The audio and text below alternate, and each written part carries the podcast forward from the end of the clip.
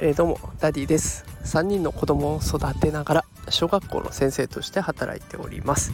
このラジオでは育児や教育を楽にできるそんなヒントを毎日お送りしております、えー、さあ今日はちょっと外で収録しているので風の音鳥の声、えー、車の音いろんな音が入るかもしれません。ご容赦ください、えー、さて今日のテーマはですね原因を探った方がいい不登校と原因を探らない方がいい不登校というテーマでお送りしていきたいと思います、えー、現代ではね不登校の子どもたちが多くいると言われています。増えてきていると言われています。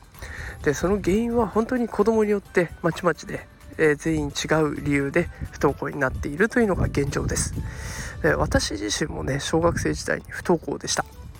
で年間で30日以上休むなんていうことはざらにありましてまあ今考えるとね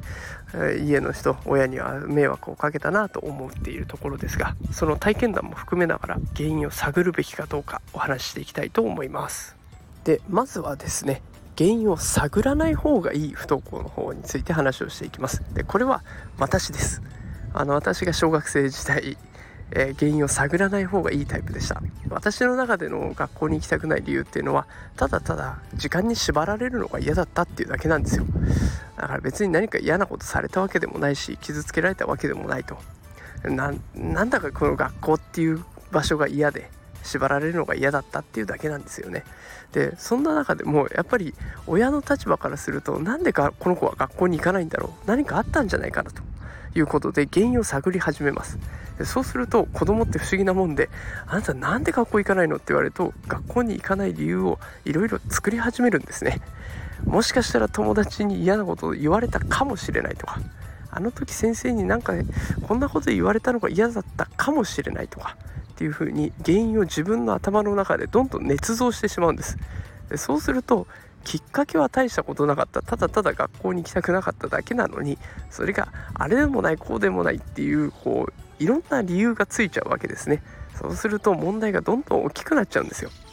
そうするともっともっと学校に行けなくなっちゃう。だから原因を探り探ってそれを解決すればいいって思うのもちょっと危険な考え方かなと思っています。